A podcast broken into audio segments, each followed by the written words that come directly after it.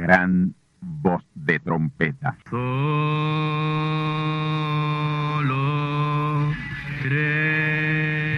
Saludos amigos y hermanos radioyentes. Están ustedes en sintonía con la audición radial Gran Voz de Trompeta, con el mensaje final de Dios al mundo, a la iglesia y a su pueblo escogido. Esta es la voz de Dios, proclamando el mensaje del Evangelio del Reino, o Evangelio eterno, a todos los que moran en la tierra, en el cumplimiento de Apocalipsis capítulo 14 y verso 6. Este es un mensaje de alerta y de apercibimiento ante los eventos proféticos del fin del mundo que ya han comenzado. No es que viene el fin del mundo, es que ya comenzó.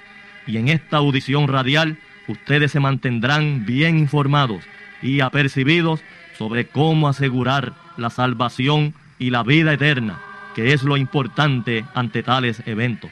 A continuación, ustedes escucharán no un mensaje doctrinal ni dogmático, sino la pura palabra de Dios, probada con las escrituras, la verdad como la verdad es, pues conoceréis la verdad y la verdad os libertará.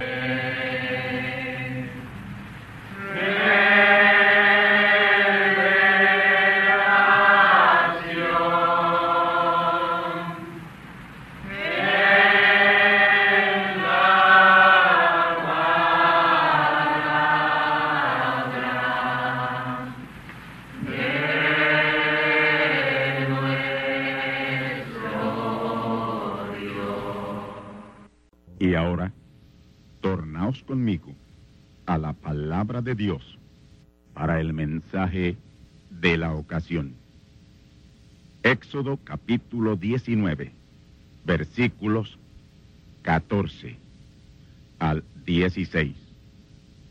Y descendió Moisés del monte al pueblo y santificó al pueblo y lavaron sus vestidos y dijo al pueblo, estad apercibidos para el tercer día, no lleguéis a mujer. Y aconteció al tercer día, cuando vino la mañana, que vinieron truenos y relámpagos y espesa nube sobre el monte y sonido de bocina muy fuerte y estremecióse todo el pueblo que estaba en el real. En esta ocasión estaré disertando sobre el importantísimo tema profético tipos del primer éxodo, realidades en el tercer éxodo. Tipos del primer éxodo, realidades en el tercer éxodo. Deseo tomar hasta donde me sea posible en esta conferencia profética los tipos, figuras y sombras del primer éxodo. En este mensaje vamos a ver unos tipos, figuras y sombras del primer éxodo muy importantes y que tienen real cumplimiento en esta parte final de la segunda etapa del tercer éxodo en la que estamos. Por lo tanto, es importante que mantengamos buena concentración mental para cuando lleguemos a la revelación de estos tipos y los recibamos y los aceptemos. Ahora, quiero de inmediato empezar a tocar el primero de esos tipos y figuras de aquel primer éxodo. La guerra de Amalek contra Israel, lo cual representa la lucha nuestra contra nuestros sentidos, los sentidos del cuerpo y los sentidos del espíritu. Moisés tomó a Ur y Aarón y subió al monte a interceder mientras Josué peleaba contra Amalek. Mantengamos en mente que Amalek es tipo perfecto de la carne, nuestra carnalidad, nuestros sentidos y sentimientos carnales. Josué peleó con Amalek hasta exterminarlo a filo de espada. Y esa debe ser nuestra batalla en esta hora, a filo de la espada de la palabra. Mientras Moisés, asistido de Ur y Aarón, en la cumbre del monte intercedía por el pueblo, Amalek atacaba a Israel para detener su avance.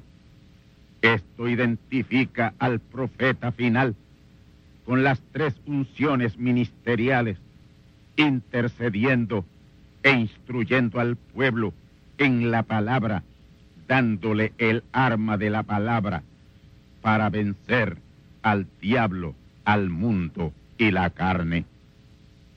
Josué es tipo del Espíritu Santo, tomando la espada de la palabra, circuncidándonos a todo sentimiento carnal que pueda detenernos en nuestro avance y marcha a la adopción. Éxodo 17:13 dice que Josué deshizo a Malek y a su pueblo a filo de espada. Éxodo 17:14 dice que Dios raería del todo la memoria de Amalek de debajo del cielo. Esa es una promesa de Dios y se cumplirá en esta parte final del tercer éxodo, segunda etapa del tercer éxodo en la cual estamos. Pronto habrá un pequeño grupo de creyentes sobre la tierra que habrá raído todo sentimiento carnal y vivirá y andará en el espíritu y en las facultades del alma que son fe, amor, piedad, reverencia y adoración. Pablo predijo esto diciendo que los que andan en el espíritu han crucificado la carne con sus afectos y concupiscencia. Noten, han crucificado la carne con sus afectos. Y afecto es uno de los sentidos del espíritu del hombre que busca tomar el lugar del amor divino. Josué, tipo del Espíritu Santo, deshizo a Malek y a su pueblo a filo de espada, espada tipo de la palabra. Y esto tipifica a los verdaderos creyentes hoy, andando en el Espíritu, deshaciendo todo sentimiento carnal por su amor tan profundo hacia la palabra, el cual confunden hoy con fanatismo, pero no somos fanáticos, es que amamos a Dios y su palabra más que cualquier otra cosa. Dios está sobre todo en nuestras vidas. Ahora, esto no sucede de la noche a la mañana, es un proceso progresivo por la palabra que recibimos y encarnamos y sellamos en el alma. Cada palabra que encarnamos es una célula de amor y perfección que va formando al Hijo perfecto de Dios. Yo les he dicho que hay dos clases de amor y también hay dos clases de fe. Amor espiritual y amor natural y fe espiritual y fe natural. El amor natural es fileo y ese amor es un amor natural, humano, y ese amor se pervierte y está pervertido.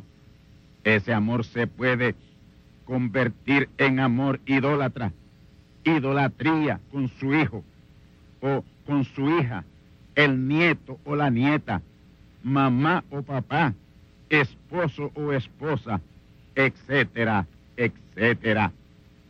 Idolatría del hijo a la madre o al padre. Idolatría del esposo a la esposa o viceversa. Idolatría con la casa o con el carro o con alguna pertenencia y eso es amor pervertido que se traiciona a sí mismo, convirtiéndose en idolatría. Ese amor natural que es filio se puede pervertir, pero el amor espiritual que es ágapo no se puede pervertir porque es amor perfecto que nos guía a la perfección. Y cuando estamos en un grado alto de amor, tenemos a Amalek, nuestra carne y sus sentidos doblegados completamente.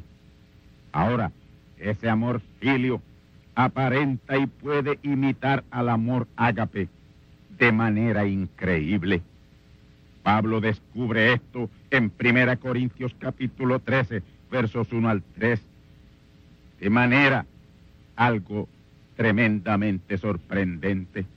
Él dice, si yo hablase lenguas angélicas y humanas y no tengo caridad, no tengo amor ágapo, vengo a ser como metal que suena y címbalo que retiñe. Si tuviese profecía y entendiese todos los misterios y si tuviese toda ciencia y toda fe, de manera que traspasase los montes, y no tengo caridad, amor divino, amor espiritual, amor ágapo, nada soy. Y sigue diciendo, y si repartiese toda mi hacienda, todo lo que tengo a los pobres, y no tengo ese amor divino, de nada me sirve si no tengo ese amor. Y si entregase mi cuerpo para ser quemado como un mártir y no tengo amor, amor divino, de nada me sirve. Así que todo esto se puede hacer con amor natural y uno pensar que es amor divino y eso de nada sirve. Sin embargo, todo eso es solo apariencia de piedad porque Amalek permanece y prevalece sobre nosotros. La única manera de saber que estamos en el amor de Dios es por el deseo incesante de obedecer su palabra y ser guiados por ella. Ahora mismo estamos en el tiempo de Éxodo 17, versículos 9 al 16, en guerra contra Amalek guerra contra la carne, guerra contra nuestros sentidos del cuerpo y del espíritu. Y aquí quiero hacer una importante advertencia, una amonestación muy provechosa. Yo sé lo que está sucediendo a algunos de nosotros, porque el Señor me ha mostrado y me tiene al tanto de ello. Algunos de ustedes, la simiente, tienen unas luchas y aún guerra contra Amalek, contra la carne, muy fuerte. El punto central de vuestra lucha mental es sobre credulidad. Y el de ustedes que ande o no ande buscando pruebas, el diablo se las va a proporcionar, pero negativas.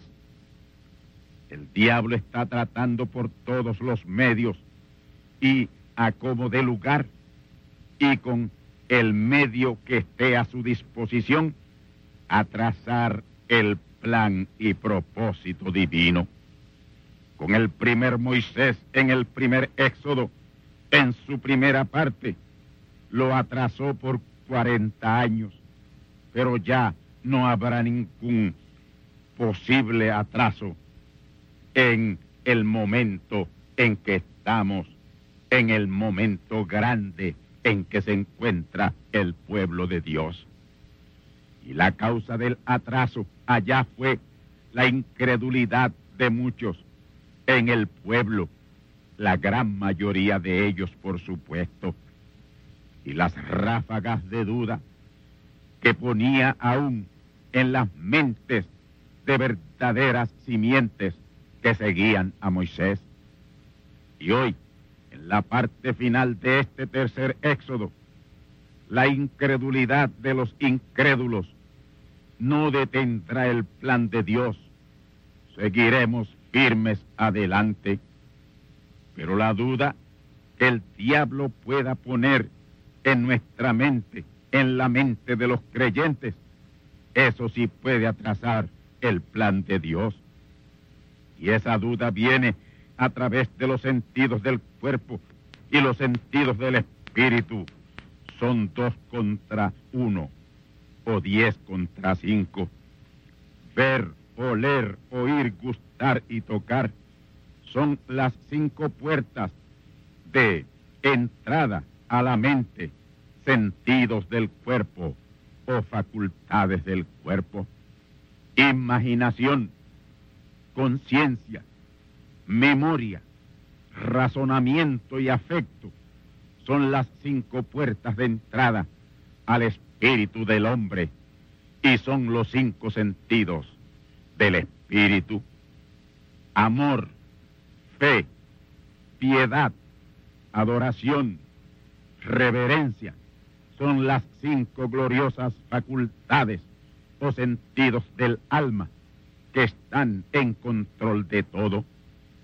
Por esos sentidos de el cuerpo y del espíritu, el diablo puede entrar, pero por los sentidos del alma, el diablo no puede entrar a perturbar al creyente. Él usa los sentidos del cuerpo y del espíritu para traer duda a la simiente. Ahora, cuando la verdadera simiente tiene la palabra sellada en su alma, ahí está en control de toda situación, circunstancia y demás. Ella juzga todas las cosas con los sentidos del arma. Escuche bien, ella juzga todas las cosas con los sentidos del alma, que son amor, fe y piedad. Esas primeras tres, el amor y la fe y la piedad, están en control de completamente del Hijo de Dios y lo hacen ser como Dios. Y ahí es que viene entonces la piedad, ser como Dios. Y si es una cosa falsa la que el diablo le presenta, el amor y la fe que hay en su alma le llevan a la piedad. Y ser piadoso es ser como Dios. Ahora, Amalek, que son los sentidos del cuerpo, juntamente con los sentidos del espíritu, los trae a la memoria y a la razón constantemente. Pero constantemente el hombre interior del alma, controlado por el amor y la fe y la piedad, lo controlan todo y están en control absolutamente. Y esa es la batalla que Josué gana a Malek a filo de espada hasta que al fin lo deshace a filo de espada, a filo de la palabra. Podemos ver dónde estamos a base de la explicación de este tipo en Éxodo 17, versículos 9 al 16.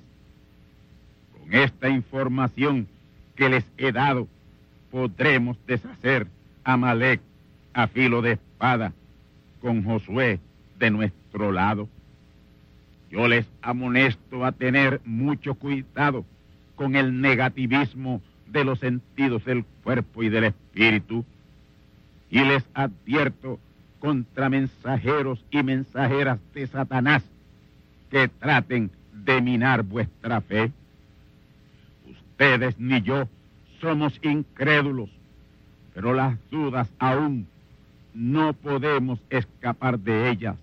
Es una lucha incesante con la que estamos lidiando hasta que Josué, el Espíritu Santo en pleno, haya raído por completo la memoria de Amalek de debajo del cielo. Éxodo 17, 14 estaremos teniendo luchas, pero venceremos. Sí, venceremos. Ahora una cosa debemos hacer, no dejar que la duda se apodere de nuestra mente. Tratemos de erradicarla una vez en los sentidos del cuerpo, porque si llega a los sentidos de la mente, se hace muy poderosa y fuerte.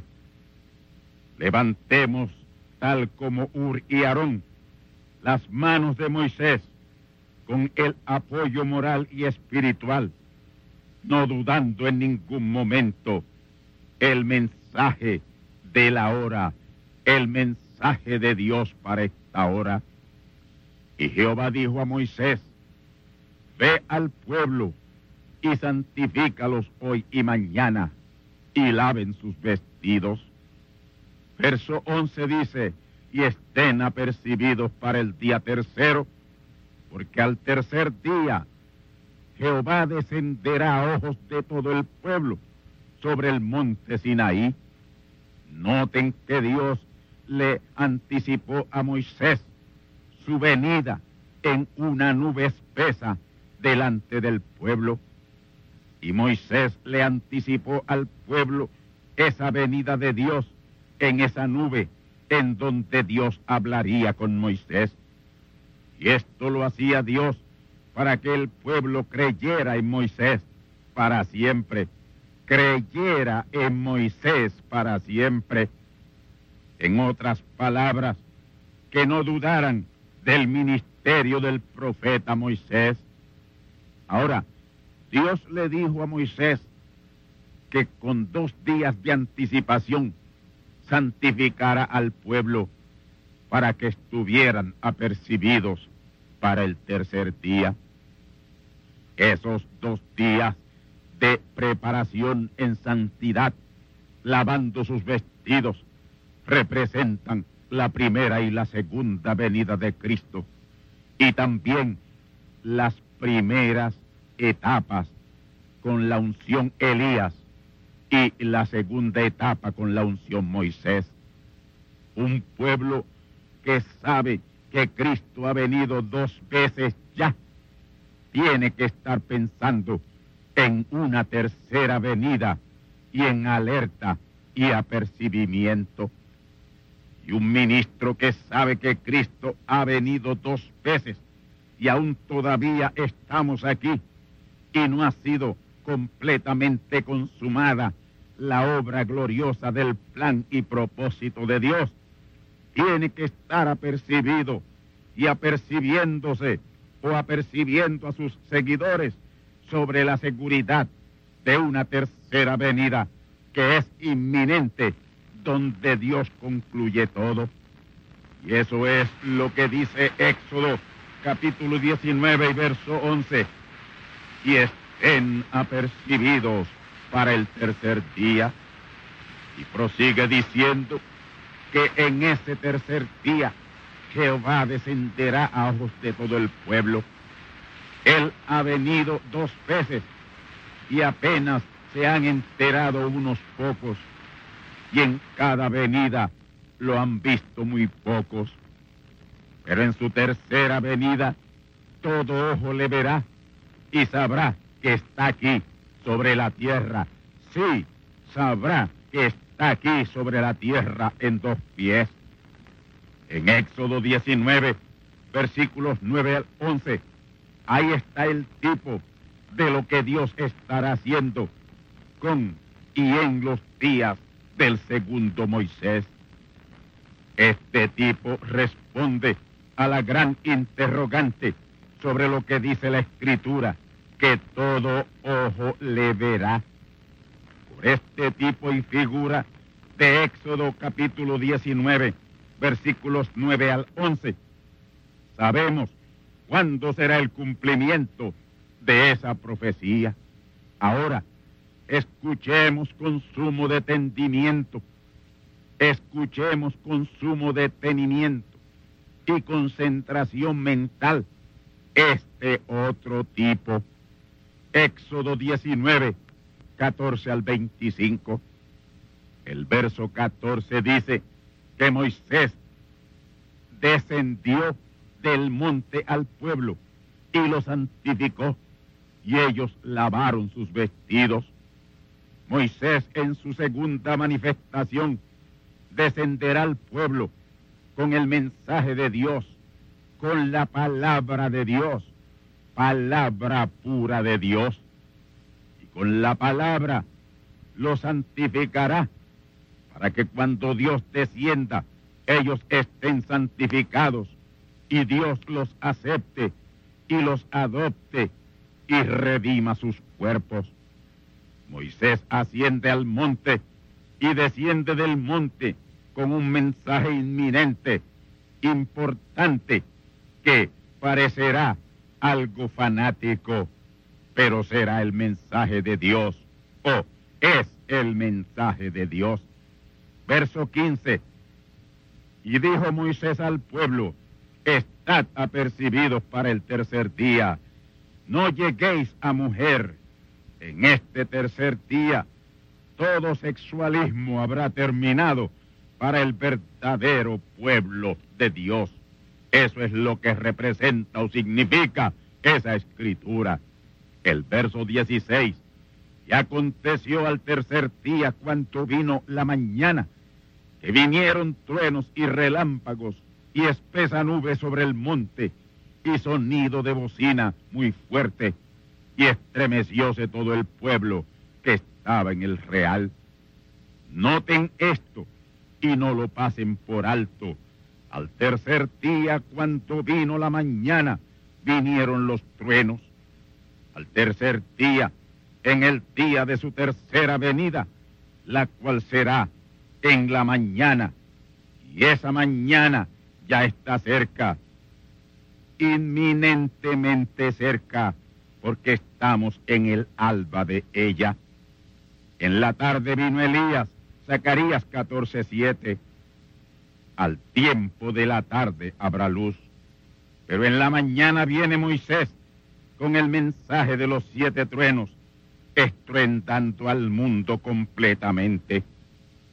Ese es el ángel que viene del nacimiento del sol, teniendo el sello del Dios vivo, Apocalipsis 7.2, y el ángel que desciende del cielo con el Evangelio eterno para predicarlo a todos los moradores de la tierra. Apocalipsis 14, 16. O perdón, Apocalipsis 14, 6. Los truenos revelaron parcialmente y no en público en la segunda venida de Cristo. Ahora será plenamente en esta gloriosa tercera venida. Sí, declararán todo, inclusive el nombre de Dios y la nueva manera de ser usado ese nuevo nombre de Dios. Y esto lo encontramos en el mensaje de los siete sellos por el profeta mensajero Branham y en la página 131 y párrafo 1. Escuchemos. Y ahora Jesús, su nombre sobre la tierra fue Jesús el Redentor porque fue el redentor cuando estuvo sobre la tierra. Pero cuando conquistó el infierno y la muerte, los venció y ascendió, entonces recibió un nuevo nombre. Por esa razón es que gritan y hacen tanto ruido y no reciben nada. Será revelado en los truenos. Y amigos, por esa razón es que católicos, evangélicos, protestantes y pentecostales gritan y hacen tanta bulla y no reciben nada. No hay nada para ellos. Será en el nuevo y eterno nombre de Dios que ellos desconocen y que no lo están esperando, pero ese nombre será manifestado y en ese nombre nuevo de Dios estará todo y el que no tenga ese nombre nuevo y eterno de Dios, nada podrá ser. Nosotros ya conocemos ese nombre y estamos esperando la hora de ser usado, porque con este nombre y en este nombre el mundo será sacudido y estremecido, porque ese nombre será revelado en los truenos. El nombre nuevo y eterno de Dios será revelado en los truenos, los cuales revientan a la parte atrás del libro de la Biblia, ya cerrado, ya cerrado he dicho. Y en ese tiempo será que el poder creativo, estará a la disposición de ese gran profeta Moisés, ese gran mensajero final, y también su grupo, sellos página 254 y párrafo 1. Escuchemos lo que dice el profeta mensajero Branham, el primero de esos dos testigos, en sellos página 254 y párrafo 1. Espere usted hasta que esos siete truenos pronuncien sus voces. Y en verdad aquel grupo, aquel grupo que pueda tomar la palabra, la palabra de Dios y colocarla bien, entonces cortará y partirá, podrá cerrar el cielo, podrá hacer esto o aquello o lo que le plazca. Noten, aquel grupo, aquel grupo que pueda tomar la palabra de Dios y colocarla bien. Y ya está sobre la tierra ese grupo que está colocando la palabra de Dios bien. Esa es la manada pequeña. Esos son los que habitamos bajo la sombra gloriosa del Altísimo en el templo del tabernáculo del testimonio. Esto es lo que está supuesto a acontecer en la mañana que viene, en esa gloriosa mañana en que vienen los truenos. Éxodo 19, 16. Cuando los siete truenos pronuncian sus voces por tercera vez, habrá un grupo apercibido por el segundo Moisés para hacer tal cual Moisés estará haciendo. Y ese grupo tendrá poder ilimitado de Dios tendrá acceso a San Marcos 11, 22 y 23, ya que los truenos revientan a la parte atrás de la Biblia, ya cerrada, sí, ya cerrada, ya la Biblia en cuanto a intercesión para redención está cerrada, ya Él no intercede como cordero, Él está reclamando como león, estamos en intercesión, estamos en reclamación. Los truenos emiten sus voces en la mañana, en toda plenitud, reclamando esa gran compañía que ninguno podía contar de Apocalipsis 7.9. La mañana nos habla del principio y el plan y propósito de Dios toma de mañana a mañana. Mañana abre y mañana cierra. El día de 24 horas es de mañana a mañana. Comienza en la mañana y termina entrada la mañana. Ya hoy estamos en el rayar del alba de esa gloriosa mañana que se avecina. Adán vino en la mañana del comienzo del plan y propósito de Dios con sus hijos. Adán fue el primer hijo de Dios manifiesto en la mañana del día del hombre sobre la tierra. De Adán a Jesús transcurrieron cuatro mil años, por supuesto, sin contar los mil años de su reposo milenial. Con Jesús se inicia un segundo día. Él vino en la mañana él fue la estrella resplandeciente de la mañana y ya apareció en la tarde. Su segunda venida en y con el profeta mensajero William Marion Branham tomó lugar en la tarde. Zacarías 14:7. William Marion Branham fue el mensajero del atardecer. Zacarías 14:7. Al tiempo de la tarde habrá luz. Su ministerio le dio final al día de la dispensación de la gracia. Y ahora estamos en los gloriosos alpores de nuestro anhelado tercer día, esperando el cumplimiento del tipo de Éxodo 19, 16. Escuchemos. Y aconteció al tercer día cuando vino la mañana, que vinieron los truenos y relámpagos y espesa nube sobre el monte y sonido de bocina fuerte. Amigos y hermanos, esto está ya a la mano. Esto está gloriosamente a la mano. Estamos en los alpores de la mañana. Se vislumbra en el oriente los fuertes rayos de luz del sol que darán inicio a esa gloriosa mañana que esperamos.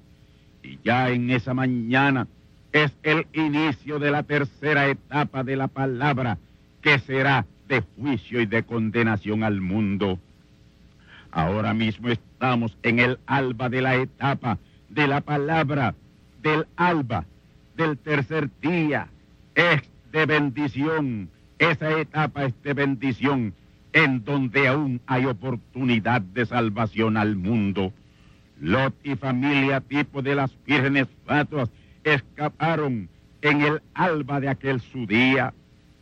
Y aquellos dos ángeles tipos de los dos testigos de este día final, Moisés y Elías, William Marion Branham y el otro mensajero, le dieron prisa a Lot y familia para que escapara a Zoar antes de la salida del sol, porque con la salida del sol vendría el juicio consumatorio a Sodoma y a Gomorra, en donde ellos estaban.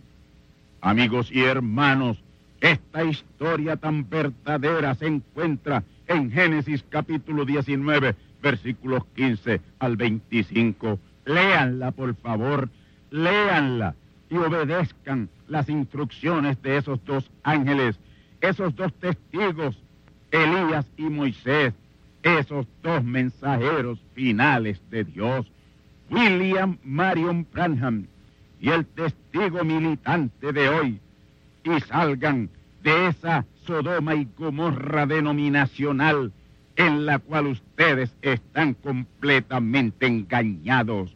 Porque cuando el sol salga sobre la tierra y estemos ya en plena tercer día, toda oportunidad de salvación habrá terminado para ustedes. Repito esto, porque cuando el sol salga sobre la tierra y estemos ya en pleno tercer día, toda oportunidad de salvación habrá terminado para ustedes.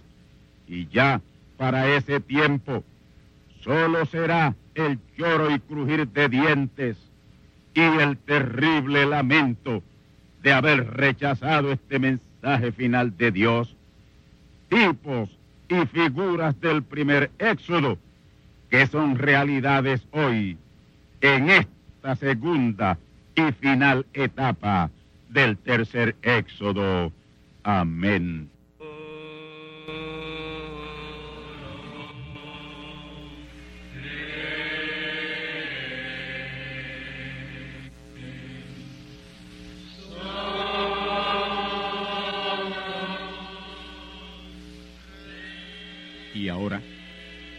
Hemos llegado al esperado momento de liberación por la palabra hablada.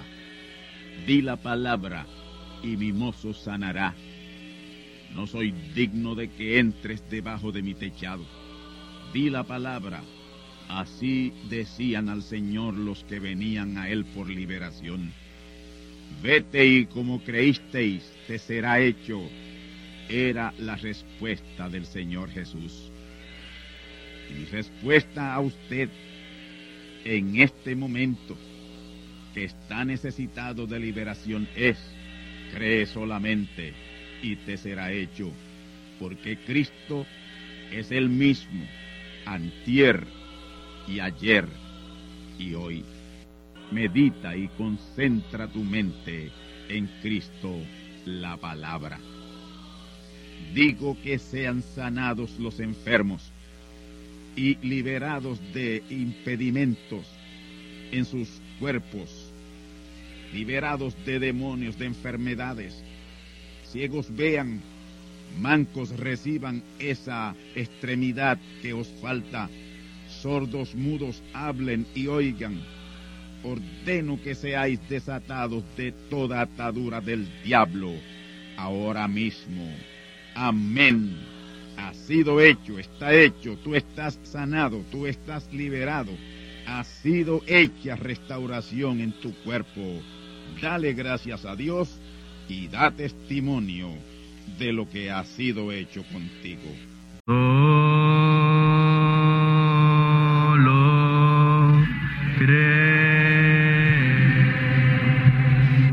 Amigos y hermanos radioyentes, han escuchado ustedes la audición radial Gran Voz de Trompeta y nuestra dirección postal es Gran Voz de Trompeta, apartado 1630, Canóbanas, Puerto Rico, 00729.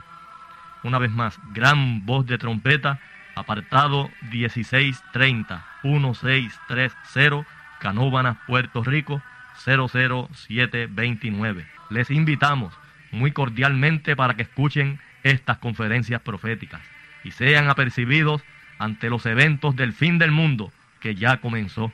Les deseamos pues ricas bendiciones en Cristo el Señor. Amén.